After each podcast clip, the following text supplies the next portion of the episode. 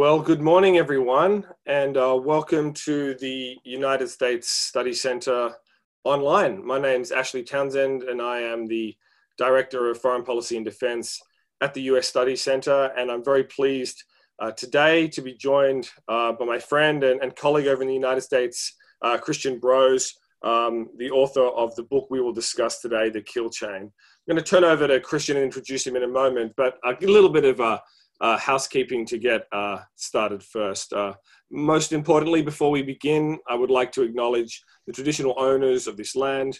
The University of Sydney stands on the land of the Gadigal people of the Eora Nation, and I pay my respects to their elders, past, present, and future. I further acknowledge the traditional owners of the country on which you are on, and pay respects to their elders, past, present, and future as well. Folks, we have, um, I would say, the webinar today, which is the one that I've been most looking forward to uh, this year and since we've started doing um, online webinars at the US Study Center. Um, I'm not sure if you can all see me at the moment. I think uh, we're about to switch over to the video part of today. I'll just wait for that to happen. Oh, there we go. I was going to hold that book up myself. Um, we're here today to speak about Chris's fantastic uh, new book, The Kill Chain. Let me introduce Chris, and I'm going to speak briefly about The Kill Chain. Uh, Chris um, ha- has spent the best part of the last uh, 10 years working in the United States as staff director on the Senate Armed Services Committee on Capitol Hill, where he worked as well as the senior advisor to uh, the late and great Senator John McCain. Um, the Senate Armed Services Committee, for those of you in Australia who aren't quite familiar with the way uh, the US administration works, is essentially the committee in Congress that at the end of the day makes many of the hard decisions about how the United States will spend money, on what it will spend its money, how much it will spend, and how it will work with the Department of Defense to go after um, the United States' most important strategic priorities. And it does so very much in conjunction with the Department of Defense, as well as with the White House and other um, interests in the United States uh, defense industrial complex. Um, but in, in, addition to that, uh, Chris is um, well since leaving since leaving Capitol Hill, rather, Chris has moved over to Anduril Industries on the West Coast, where he's chief strategy officer and is now working in a technology startup that is making its way and making its way big into the United States national defense community, with contracts starting to uh, um, eventuate uh, with defense clients in the United States, which is no small feat. And prior to all of that, he was speechwriter to two secretaries of state, uh, both Colin Powell and Condoleezza Rice, and also a member of the State Department's uh, policy planning staff. Uh, Chris was also instrumental in uh, helping the United States Study Center facilitate, um, a few years back now, a visit to Australia by Senator John McCain, uh, which Chris, I believe, was, was one, of, one of his last overseas trips, um, and certainly the last major speech he gave uh, overseas, and, and which really uh, did um, get a lot of attention here in Australia with Senator McCain uh, laying out, if you like, um, the core principles at stake in US interests and, and, global values, as well as US strategic priorities at a time when many of us here were getting to grips with what the Trump administration uh, would mean for Australia. Uh, so, Chris, welcome. Great. No, thank you so much, Ash. It's great to be with you. Thanks. And look, uh, you're sitting over there in the West Coast. I'm going to hold this up now. It's uh, it's the cover is probably as relaxed, I think, as you're looking there with uh, the jungle scenery behind you. Uh, this is the book, ladies and gentlemen, The Kill Chain.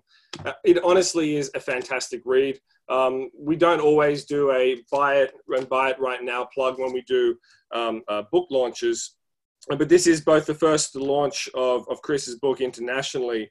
Uh, but also, it's it's one of those books that you, you that is refreshing because uh, what Chris has done is, I think, with the benefit of more than a decade working these issues, um, is he's he's tried to put together a very constructive uh, critique of the system in which he worked. It's not a spill all gossip piece, uh, nor is it a piece that's trying to put the knife into one part of his former the former bureaucracy in which he worked vis-a-vis another. It's a fair book. It's a very very sobering read. Uh, it's a page turner. And I think it's one that really every Australian interested in these issues um, should read. because it, it really zeroes in on two, I think, fundamentally important points, which I'm going to get Chris to explain uh, for all of us right now. Uh, the first is that the United States is losing um, its competitive technological strategic edge vis-a-vis China right now in the Western Pacific. And that'll have profound implications for, for the alliance that we have with the United States, but also for stability in our region and for the capacity of the United States to play the role that it has played for 70 years in our part of the world. Uh, the second part of that is probably more obscure for many folks here in Australia, and that's this: it's that at the same time as the this this challenge has been dawning on on America, another one has been dawning within the United States, and that is that to a greater to a greater or lesser extent, the Department of Defense and the U.S. military has has been left behind um, by the most important technological revolution of our time, the information revolution, and that's something which I think many people here in Australia think this can't be the case. The United States is the most sophisticated, advanced military power in history. Um, but Chris will tell us, I think, a little bit why the, the United States has been ambushed by the future. Chris, over to you. Yeah, I, I think you summed it up very well. Um, you know, basically, the the point that I make in the book is that uh, the U.S. military, the Department of Defense, U.S. national defense more broadly, has been disrupted on two fronts. Um, we've been disrupted by a strategic competitor in the form of China, and we've been uh, disrupted by this kind of emerging technological revolution that uh, really started with the information revolution in the 1980s, 1990s, um, and has only accelerated over the past 10 to 15 years, primarily in the commercial world. Um, from the standpoint of the competitor, um, basically the Chinese military has gone to school on the United States uh, really since the first Gulf War. And they have analyzed how we fight, how we build military systems.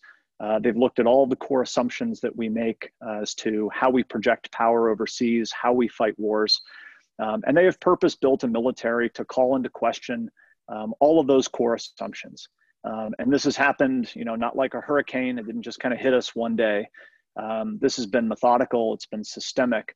Uh, and it's been, you know, a focused effort on the part of China for probably the past 25 years or so. Um, and I think that it's, uh, as I kind of argue in the book, it's something that most Americans don't realize how far it's come, um, how much progress they've made, uh, and the trajectory that they're on when you start adding in, um, you know, kind of the civil military fusion and sort of the weaponization of emerging technologies like artificial intelligence and autonomous systems and uh, other technologies like that that China's very much embarked upon.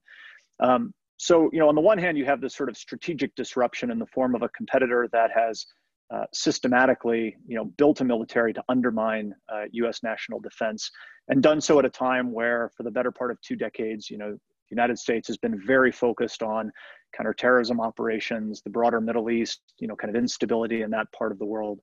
Um, the, the, second disruption, which is you know every bit as significant, uh, you know, has to do with emerging technology.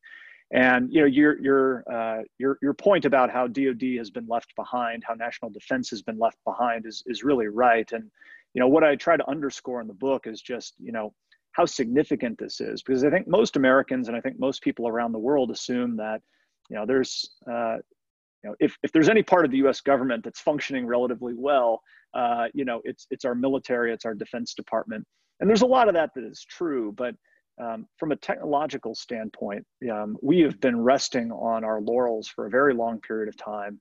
Um, we have become overly reliant on, you know, very large, exquisite, you know, very expensive, very manpower-intensive military systems, um, and we've, you know, ultimately been sort of, you know, optimizing for smaller and smaller numbers of those systems.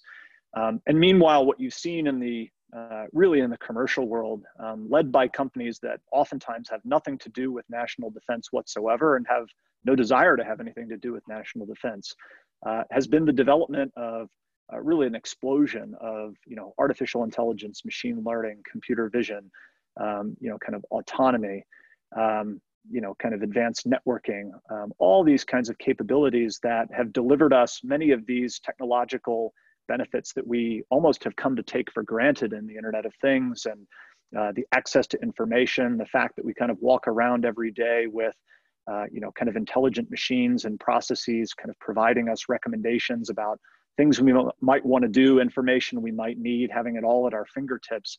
Um, this is not something that exists in you know U.S. national defense. Um, you know some of the points that I make in the book just to kind of draw this out and make this real for people. Um, you know when you look at a system like the F-35, which is an exquisite weapon system, um, you know which which has garnered the name the flying supercomputer because of uh, just the computer power, uh, the processing power, um, sort of the sensor fusion that that system brings to bear. Um, you know, when you actually look at the core processor inside of that weapon system, um, and you compare it to, you know, what is, you know, kind of a, a best in breed commercial uh, embedded computer that is available on a self-driving car, commercial car, truck. Um, that commercial computer is hundreds of times more capable than the system, the processor uh, on the most capable kind of advanced supercomputer inside of the Department of Defense, you know, from a weapon system standpoint.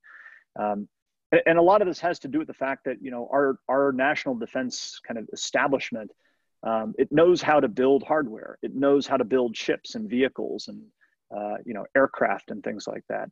Um, it doesn't know how to build battle networks. It doesn't know how to, you know, weaponize data, um, how to build sort of advanced communications networks. Um, you know, and certainly uh, from the standpoint of building them around these emerging technologies in a way that allow you to automate a lot of the processes that, um, you know, that, that are now possible to automate so that human beings can work faster, make better decisions. Um, this is still done heavily manually inside the Department of Defense. It's still very stovepiped um, to an extent that, you know, the, the two fifth generation uh, aircraft that we operate, the F-35 and F-22, um, are incapable of actually sharing data together in a digital sense. Um, you know, the, the only way that they can kind of know where each other are and, and really communicate information is ultimately kind of pilots talking on radios, which is no different than the way we used to do it, uh, you know, a generation, two generations ago. So, you know, we, uh, we've fallen behind to a, to a very disturbing extent. Um, and I think we have a lot of catching up to do.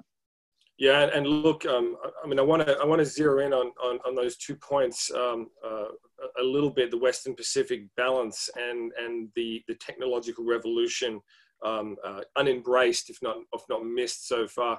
In a moment, but first, I want to I want to come to the title of your book, uh, "The Kill Chain." I mean, uh, in in the book, you you tease out a number of, of scenarios, or sorry, a number of, of vignettes, really, um, that I think get to some of the problems and some of the solutions with the way the United States approaches uh, the kill chain, and that is to say, uh, the way that they understand the battlefield, that operators understand the battlefield, make decisions, communicate those decisions, and then act upon them. You you talk about visiting operation centers, military operation centers in the Middle East, um, that are rooms full of computers, sometimes the size of basketball courts, all wired up uh, with people shouting orders from one side to the other to try and input data from one system to another manually. You talk about all of the new sensors that the United States um, has started to develop, sometimes inexpensively, sometimes very expensively, different forms of data that are collected by DoD and that sort of evaporate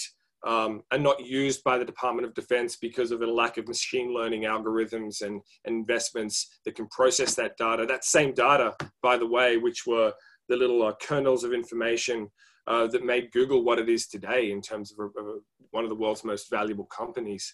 Um, right. This level of, of, of almost getting at some of the sophisticated technologies, um, uh, uh, uh, uh, um, processes of the future, but not being able to integrate it, I think is sort of at the heart of, of your criticism of the United States kill chain and capacity to close the kill chain today. Is that right? Can you explain that uh, for a, for a general audience? Yeah. So the, the reason I kind of embrace the idea of the kill chain, which is, you know, which is a term that kind of everyone inside the Department of Defense in the United States, you know, many of our core allies are very familiar with, but really everybody who's kind of outside of that has probably never heard of. Um, you know, I, I, I embrace the idea nonetheless because to me it actually sums up very neatly the outcomes that we're actually building militaries to achieve. You know, kind of my core criticism or one of my core criticisms of our our system in the United States is that we are optimized to produce uh, inputs um, rather than outcomes.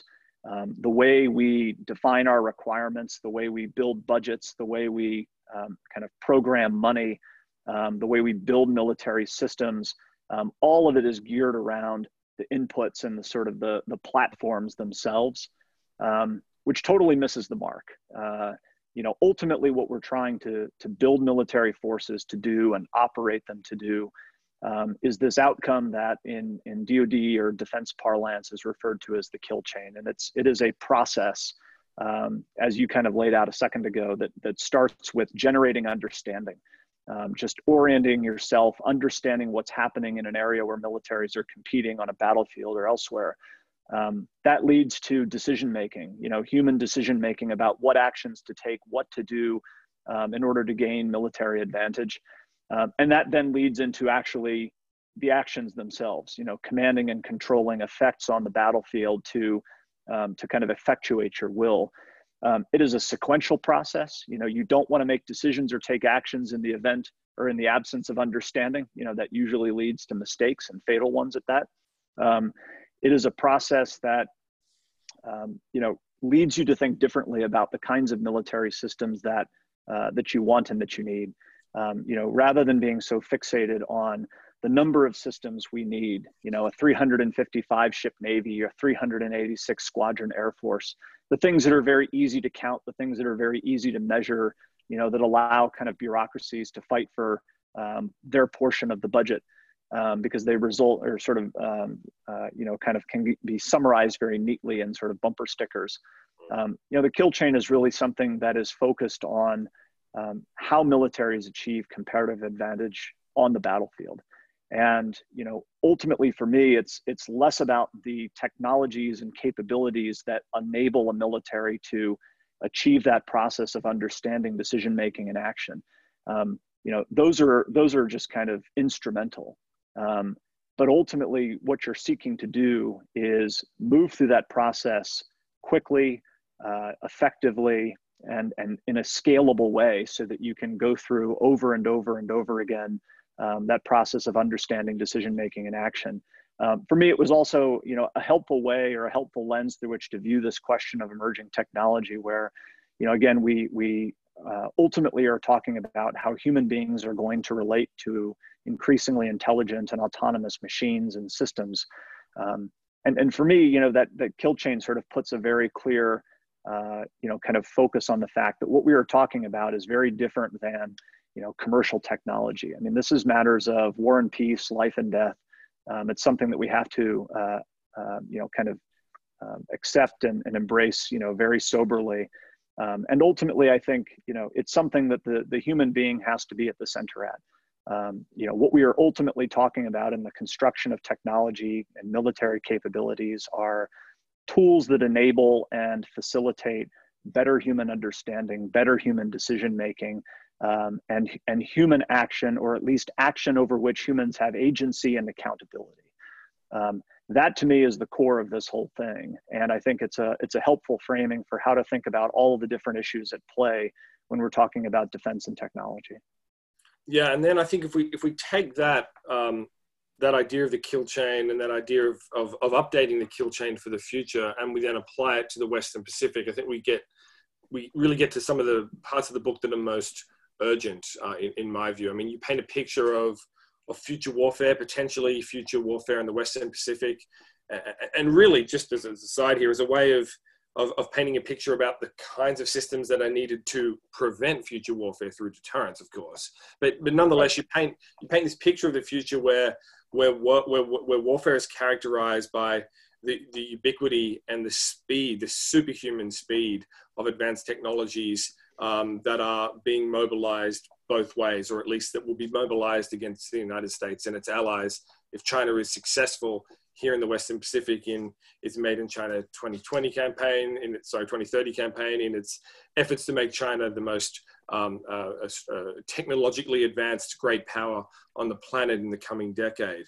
Uh, and, and you know, I think I guess the point about this is that the speed and the space of of, of conflict is going to be like it never has been uh, before, where you have networks of digital intelligent machines that are able to to sense to share information, and then to shoot to use your framework um, at targets rapidly, um, it's the speed of light in some cases, uh, and that will require um, the kinds of investments in similarly uh, potent but also defensively oriented systems uh, by the United States if they even want to be in the position, if the United States even wants to be in a position to hold the line in parts of the Western Pacific. We see a, a, a little bit of it now, the proliferation of Chinese ballistic missiles and cruise missiles here in the Western Pacific is already causing serious problems um, for US access and influence in the region, for Allied access and influence in the region.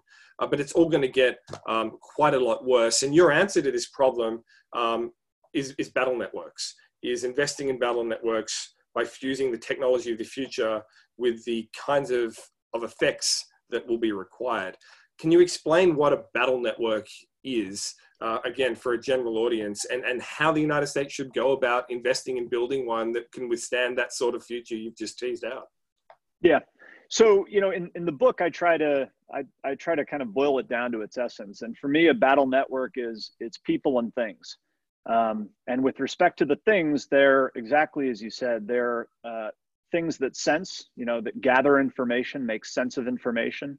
Um, they're things that shoot, you know, and, and by shooting, I think we mean, you know, sort of uh, creating effects, you know, whether it's kinetic effects, lethal right. effects, or kind of non-kinetic uh, electronic warfare, cyber effects, et cetera. Um, and then it's things that facilitate the movement of information between, um, you know, deployed military systems.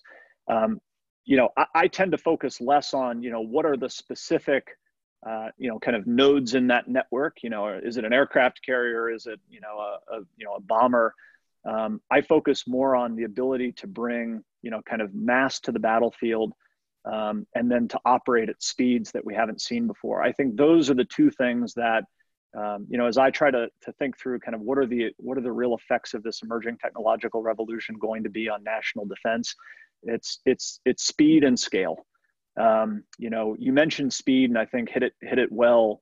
Um, you know, we do things on timelines now that are you know hours, days, weeks, months in some cases. Um, we're going to have to get that down to you know seconds, minutes, um, because ultimately what we're you know what we're you know what we're talking about here are you know systems, machines that are going to be much more capable of doing things on their own with limited human kind of direct control. Um, you know, we have a lot of quote unquote unmanned systems uh, in the United States military right now, as does Australia. Um, but when you really kind of look under the hood, there are exquisite numbers of human beings that are required to make those platforms operationally relevant. I mean, you look at a, you know, um, a Predator or a Reaper unmanned aircraft. Um, almost every task that that system is performing you know from piloting it to steering the sensors to processing the data that's coming off of those sensors it's all done manually. Um, you know so we have a we have a military built around you know kind of many people to a single platform. Um, and as those platforms become more autonomous more intelligent um, we're going to be able to move to a military where you have many platforms to a single person um, where you have one person who's capable of commanding and controlling larger numbers of more autonomous systems um, without having to control the, you know, kind of the, um, you know, everything that that system does. Um, it's going to be able to delegate, you know, more responsibility, um, more of those military tasks um, for kind of rudimentary things, collecting information, making sense of information, surfacing insights. Um, and then sort of orchestrating the the decisions or effects that a human being wants to uh, wants to carry out. Um, you know that is going to enable a growth in battle networks. You know, in terms of the sheer quantity of systems that are going to be fieldable. Um, it, I would argue kind of an exponential increase as that ratio of humans to machines is inverted.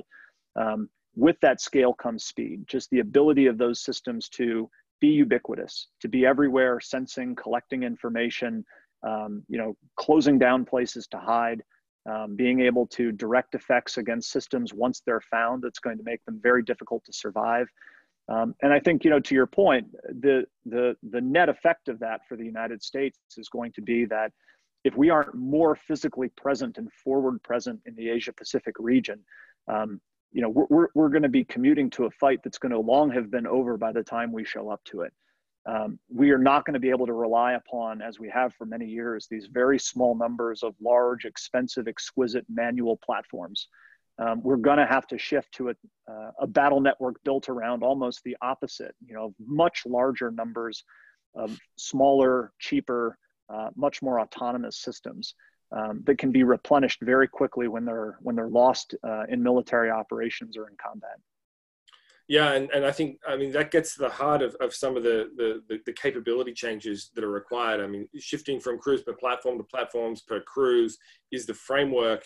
Uh, what that means in practice is also um, that you're looking at unmanned systems um, of which you can buy many of that are either cheaper or more um, uh, attritable because they don't have humans on board, um, but are also more resilient um, when it comes to particularly networks um, of, of, sensor drones, for example, uh, because you can lose any one of them, any number of them, um, and, and, yet not lose the overall picture. You're sharing less data between platforms. You're not shipping it all home.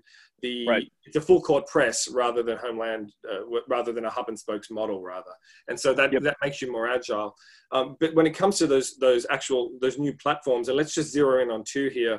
Uh, you speak a bit in the book about um, um, the, the, the Valkyrie, um, the, the, the, the, uh, the, Air Force's uh, drone, uh, and you also speak a little bit about the Orca, which is a potential um, complement or replacement to a Virginia class submarine, respectively. And we're speaking generally here, you could buy 20 to 30 of those unmanned systems for every one of the capital investments that are currently being made.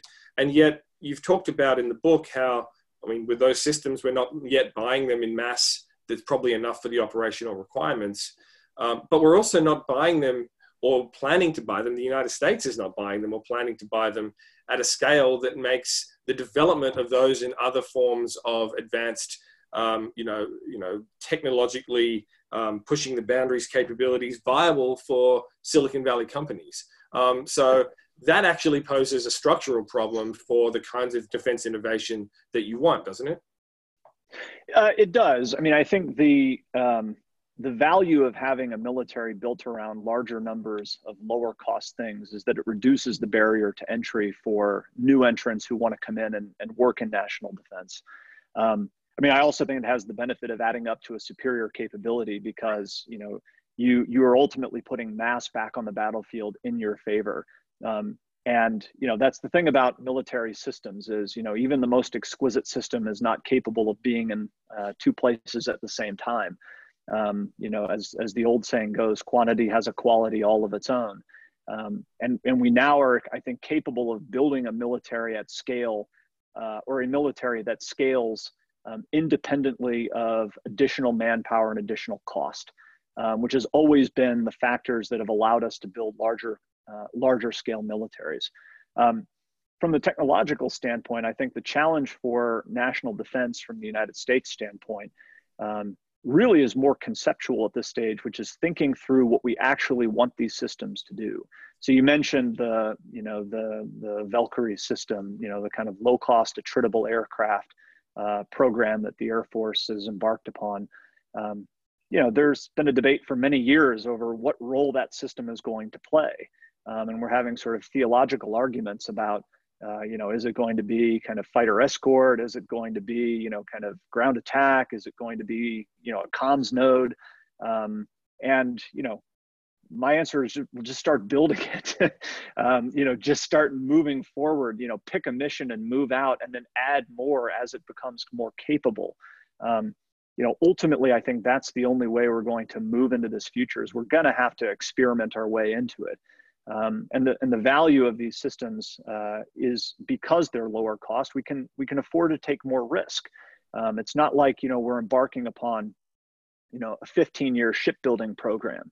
Um, you know these are relatively speaking you know lower cost systems that uh, we can afford to take risk um, and and uh, begin to work out sort of the technological details uh, and attributes that they're going to need to have, and which frankly I think you know we we still have a lot of learning to do um, in terms of what is operationally desirable, um, what we want these systems to be capable of doing, um, and then you know from a technology standpoint, you know what are they what you know what is the realm of the possible right now, um, and what is what is that technological boundary going to be able to, or you know uh, you know where is it going to be in a year, two, three years from now? Um, that's something that we just need to start working through rather than you know planning for what we think is going to be true five years from now uh, and assuming that's where we're going to end up. Um, this has to be a much more iterative process uh, than, than I think what we've had to date. Yeah, yeah.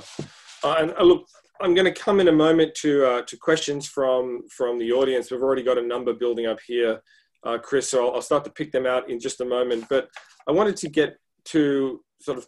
I'll go to one quote from the book first, and that's about the way that you sort of highlighted the urgency of all of this and the urgency of a world in which the United States is becoming a great power again and a great power that has at least one peer competitor uh, uh, and what the implications of that really are. And so I'll quote from the book.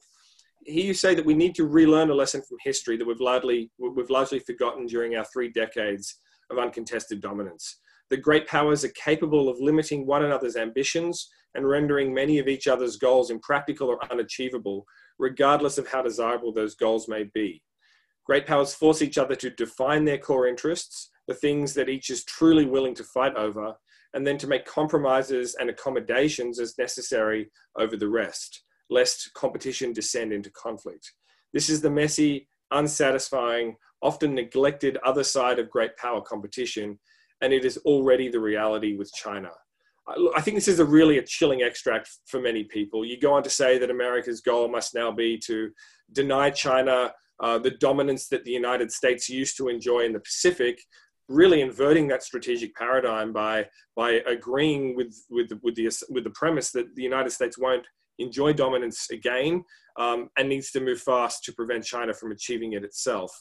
Uh, and that has very significant flow-on implications, uh, not just for the United States and the defense of the US homeland, but also for allies themselves.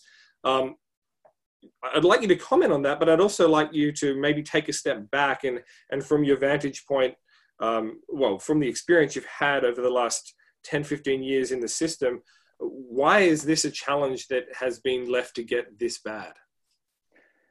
Um, I think there's a lot of there's a lot of explanations for that. I mean, you know, look, part of the obvious explanation is that for the past two decades, you know, really in the aftermath of 9/11, um, you know, we were we were very much focused on a different set of problems. Yeah. Um, and you know, I think that explanation only goes so far. You know, we were spending a lot of money on things that had nothing to do with the wars in Iraq and Afghanistan.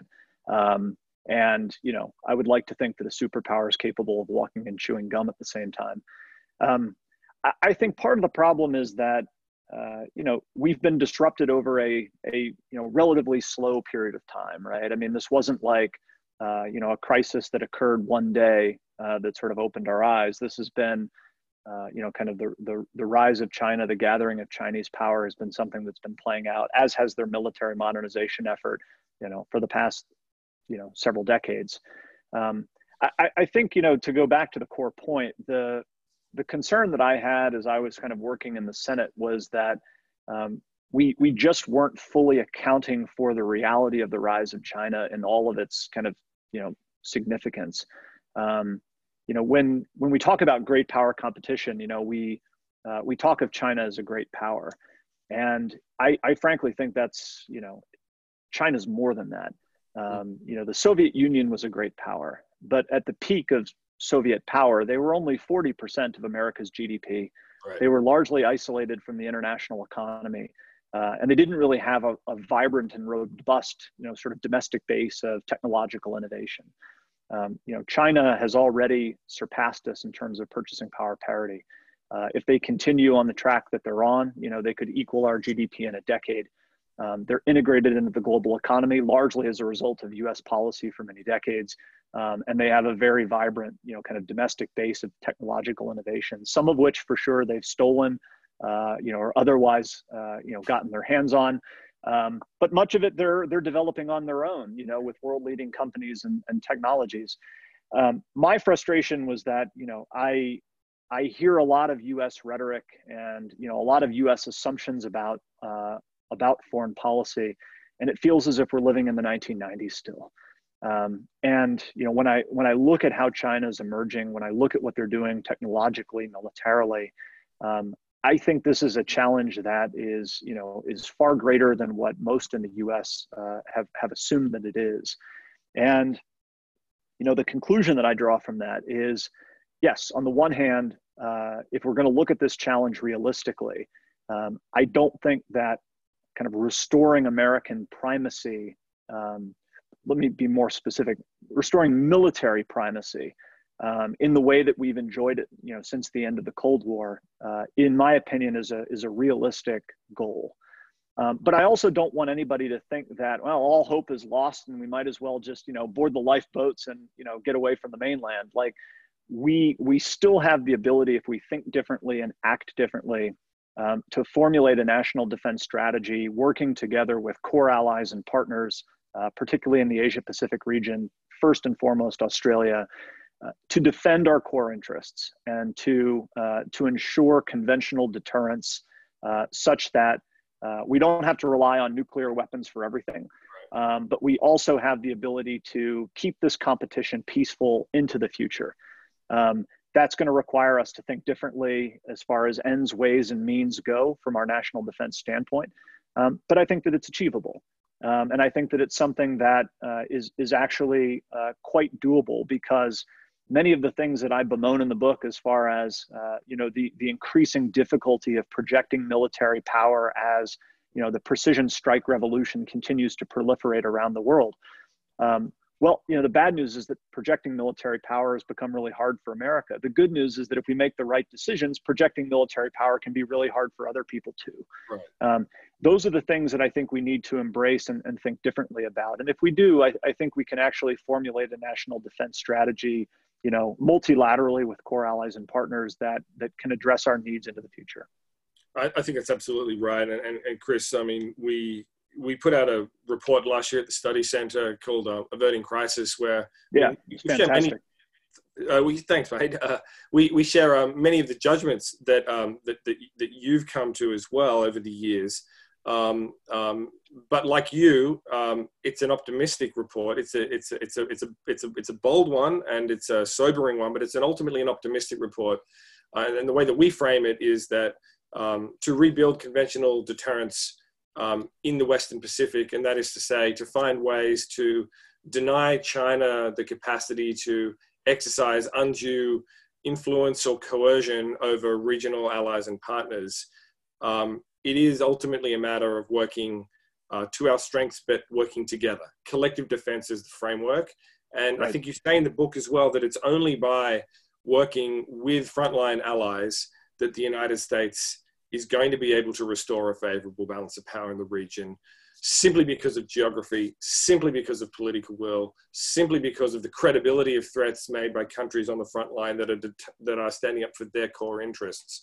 Uh, to me, this is a this is an open space. It's going to require a lot of thinking on both sides of the Pacific and in the Pacific um, to not just put bets on the technologies of the future, but to put bets on the operational concepts and the diplomacy of the future that will right. allow us to, to realize that. Do, would you would you kind of come to those same conclusions as well? Uh, yeah, hundred percent. And you know, I think we in the United States, um, we we we talk a big game with respect to our allies and partners.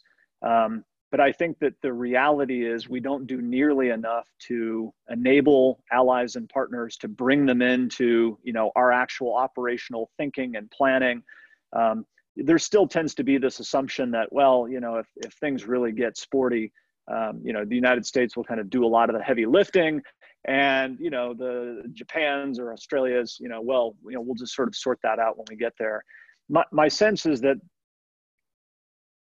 establishing collective deterrence um, or collective defense, you know, kind of um, sustaining deterrence in the future is is simply not something the United States is going to be capable of doing on its own. It's not something that that any of you know, or the Australia or Japan or India or whomever, um, you know, the the the balancing act that we're going to have to pull off is going to require the collective power of all of those countries working together. Um, you mentioned the geography. That's another core piece for the United States. We, we're, we're not going to be capable of, you know, kind of magicking a lot of military power across the Pacific on very long timelines. Um, you know, assuming that we're going to have sanctuaries from which to operate, uh, that time is going to be on our side. Um, we're going to have to be much more present in the region. We're going to have to have a lot more military capability forward um, and that inevitably puts us in the position of being much more reliant upon, much more dependent upon uh, our allies and partners, the military capabilities that they bring to bear, um, the interoperability uh, that those systems have with ours, um, and ultimately the, the political interests and sensitivities that those allies have uh, to to what our goals are and how we're going about achieving them. Um, the U.S. isn't going to be able to go this alone, um, and ultimately, I think that points back to the the point you were alluding to, which is, um, you know, ultimately, I think what we're trying to defend here is. Uh, you know, is a system and a way of operating, a rules-based order that we very much, I think, share values uh, in, in how that system came about and what we want it to look like in the future. Um, that is something that inevitably brings us together.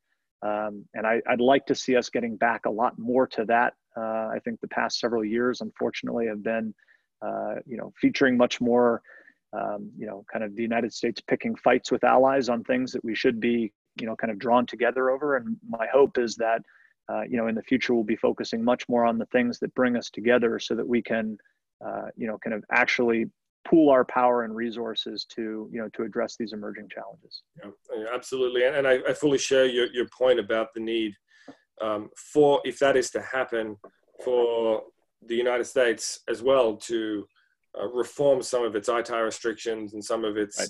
the ways that it has either until now um, sort of made it more difficult to share advanced technologies, to share military planning, to share um, objectives and the self-strengthening activities that lay behind achieving those within the tent, so to speak, within the five eyes, yep. within the US Australia Alliance. And I think that there's a lot of work that the centre's been doing to sort of advance that cause. Uh, look, I want to turn now to some of the questions. Um, folks, in the bottom of your screen, you'll see a Q&A box. If you haven't already, please do add your questions in there and I will uh, come to a selection of them. I'm going to go first, um, Brad Glosserman, uh, to your question Brad, a good friend of both of ours, uh, I'm sure Chris um, is, is asking about uh, is asking about how your recommendations and, and, really your framework differentiates from the recommendations that Bob Work um, has advanced over the years, and I think in particular um, the the framing that, that Brad's alluding to is the third offset strategy um, that uh, was the, was championed by him during the Obama administration, and I think which still exists to a certain extent, um, although under different language. Do you embrace the third offset? Do you go further? Where do you sit on that issue? Yeah, I, I think the um, I, look Bob Bob Work is someone I've learned an immense amount from. Um, you know, he's uh, he's a friend. He's been a mentor. Um, you know, and I think he did an immense amount uh, to to begin shifting the department to a focus on great power competition and emerging technology in the time that he was deputy secretary. Absolutely. Um, I, I, think that actually, you know, much of what the department is doing right now is a continuation of the work that he began. Um, and you know, I, I, I think a lot of what I'm writing in the book is very consistent with the things that he was advocating at the time, which you know I was very much kind of working from the other side of uh, Washington D.C. on Capitol Hill and uh, doing my best to you know support the budget requests that were coming over for these kinds of advanced capabilities, and then um, wherever possible, you know, trying to free up additional space in the budget for for more of that kind of work. Um, I, I, think the to some extent, you know, there's a um, you know uh, a military officer who once made the comment to me that the third offset's an interesting idea, but we're still struggling to get through the second offset. Um, and I think there's a there's a large degree of truth to that. Um, I think with respect to the third offset as well, you know there's there's a lot about it that that still needed to be fleshed out. Um, and, and honestly a large part of the reason i wrote the book was that i found a lot of the conversations that we were having in washington about emerging technology and national defense just didn't close for me. Um, you know the, the, the question that i kept coming back to is like well so what? You know what what are these technologies going to allow us to do differently? How are they going to allow us to operate differently? Um, you know at, at the 30000 foot level you know the third offset is a com- you know it's a compelling idea. Um, but you know what, what i think the department of defense uh, the congress defense industry has needed to do um, is now take that several levels down to okay so we understand at a general level you know what we're trying to do that you know what these technologies are why they're important. Um, but how are we going to actually build military forces differently? How are we going to operate them differently um, how do we ensure that this doesn't become a conversation about uh, simply just kind of retrofitting all of the things that I've had for many, many decades uh, with artificial intelligence or kind of new technologies. Um, so we're still operating in the same ways with the same things and just you know making it incrementally better through the addition of new technology. Um, I think ultimately, you know, what the third offset was about um, was really thinking about if we took these technologies for what they are and what they allow us to do, you know, how would we build our military totally differently? How would we operate it totally differently? Because um, that's the opportunity we have right now. So in that respect, uh, you know, if if that I think was the the impetus behind the third offset, um, you know, it's something that I was supportive of, supportive of then and supportive of now. Yeah, and I think that some of the common threads between between the, the third offset and your book here is also a focus on continuous experimentation, rapidly yep. cycling that to operators, improving it, placing bets on those that work, defining clear operational problems like, you know, Bob Works challenge now how to sink 350 Chinese ships in the first three days of conflict in the Western Pacific, and unleashing America's latent uh, innovation power to solve those problems uh, I think, are some of the ways forward. And that's a nice segue to, to the next question by Ramesh uh, Balakrishnan, um, who's asked, how much um, has China progressed on integrating AI and battle networks into their military systems?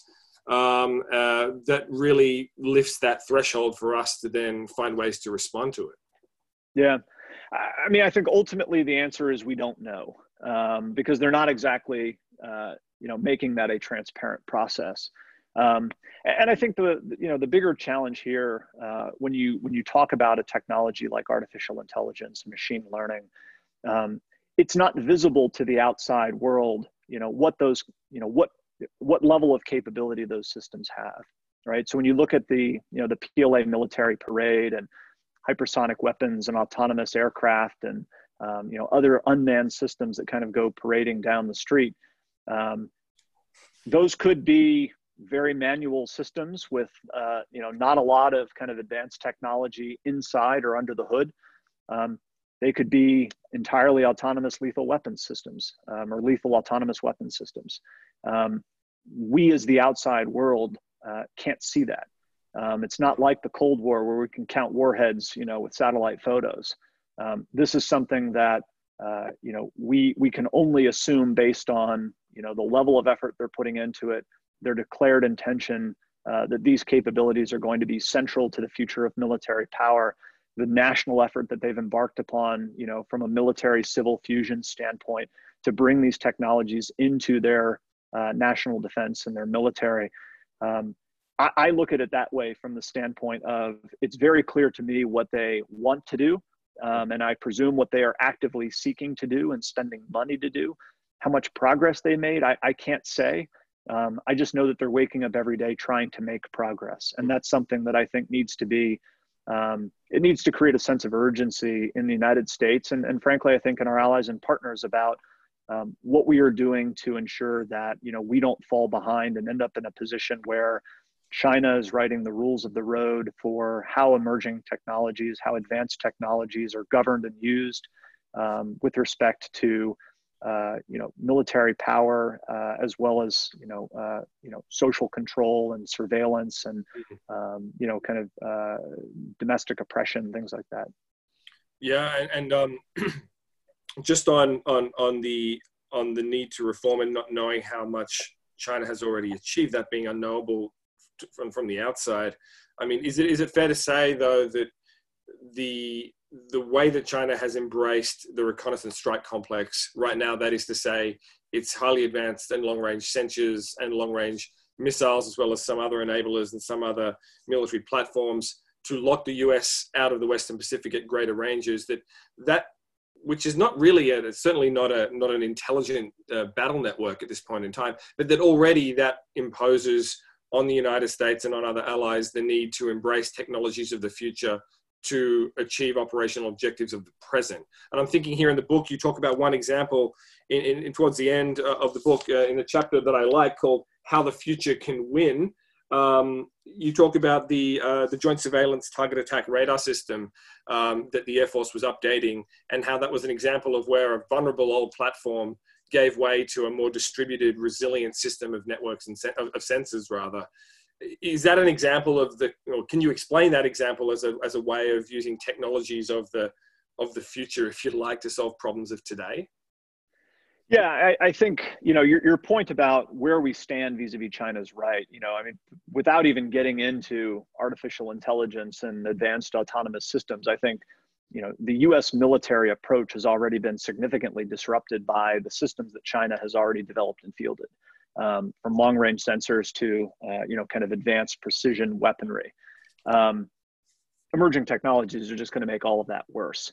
Um, you know, I think from the standpoint of the JSTARS system, um, you know, it was a it was an experience for me that um, you know I, I, think was a was an interesting um, you know kind of example for how a system that is in many respects kind of built to resist change, um, built to uh, you know kind of keep systems going, to keep money flowing to legacy systems. You know whether that's from the standpoint of the constituents that or the you know, kind of vested interests in the Department of Defense who want to continue to operate those systems, or the members of Congress who want to continue to budget them and you know base them in their states and districts.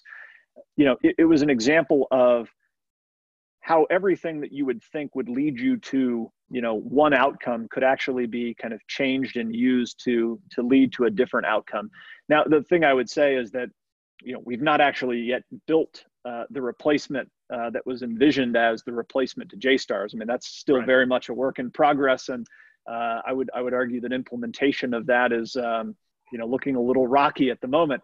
Um, but the very that's fact best that example. To, that's well, I mean, this is the problem of writing books is that you know you're uh, you're writing about moving targets and fixing them in place. But look, the, the the the point stands from the standpoint that conceptually the the Air Force was able to come forward and say we cannot keep pouring billions of dollars into a system that is not going to survive against a great a great power competitor. Um, even though we're you know there are plenty of instances and examples where you know in many other parts of the you know U.S. military we are doing exactly that. We are pouring huge amounts of money into unsurvivable systems. Um, the fact that they were able to kind of marshal the uh, you know kind of political support for doing something that uh, was was very counterintuitive for Congress to do, um, and and sort of take it on faith that we were able to kind of um, or that we that we you know would have a better system if we embraced this kind of distributed battle network approach and that we had the time in which to build it.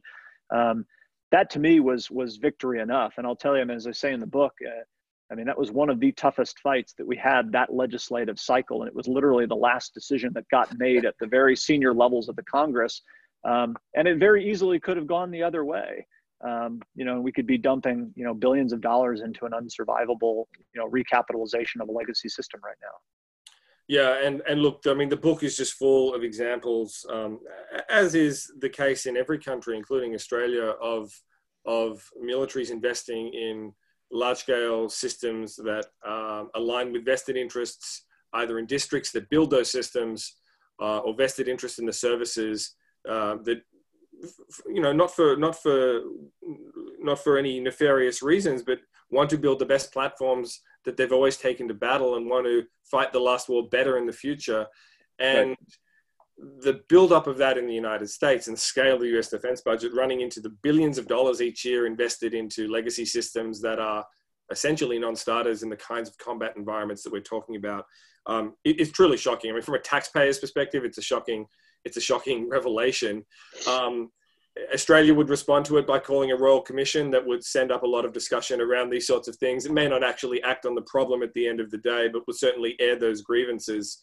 Um, right. I want to zero into a more productive way of tackling that problem and go to a question by David Estes here, which, which is this. To address the issues that you've raised this morning, what should the US military and the alliance priorities be for the next president and the next secretary of defense so that we're not pumping billions of dollars into the wrong systems and so that we are building the battle networks uh, for the yeah. war tomorrow?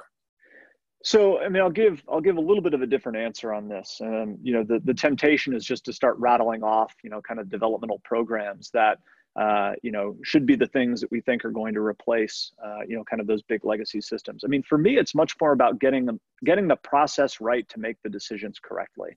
Yeah. Um, that, you know, the reason I focus on the kill chain uh, as a concept is because that is the outcome we are trying to achieve.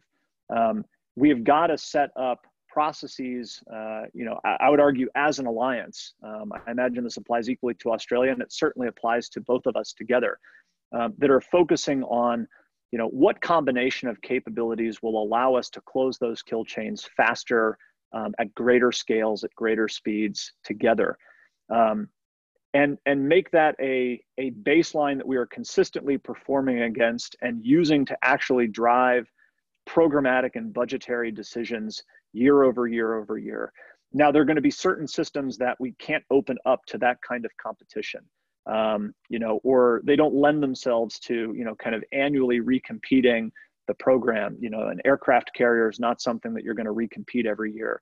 But there are programs across our militaries um, whether it's weapons, you know, cyber effects, command and control systems, uh, you know, kind of lower order systems, you know, certainly kind of newer, lower cost, unmanned systems, um, where the incentive should be every single year, you've got to open that process up, bring in new entrants, bring in people who uh, who want to compete new capabilities, and constantly focus on, you know, what is that mixture of capabilities that's going to get me better understanding, better decision making, better action, faster, more repeatably.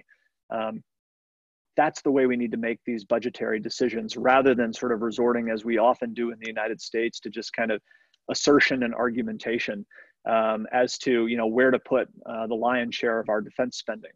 Um, this has to be much more you know kind of real world focused, much more experimental, um, and and and much more focused on you know demonstrating real capabilities. Um, to me that's that's the that's the process that i'd want to see us start putting in place rather than uh, you know kind of competition in the sense that we're going to buy powerpoint presentations and paper airplanes from industry on the promise that they're going to build them over the next five to ten years. Um, we, can't keep doing that um, and we can't have you know quote unquote sort of programs of record that uh, are like tenure at university, where once you get it, it's forever yours. Uh, it's got to be something that every year, you know, vendors are forced to come back and compete against, you know, uh, you know, other capabilities that that vendors or other competitors believe can, you know, can perform better. Um, but what the DoD's got to do, what you know, we as an alliance have to do, is kind of create that level playing field and sort of the objective criteria to say, uh, you know, this is how we're going to evaluate you know what mixture of capabilities are most effective at generating that understanding decision making and action.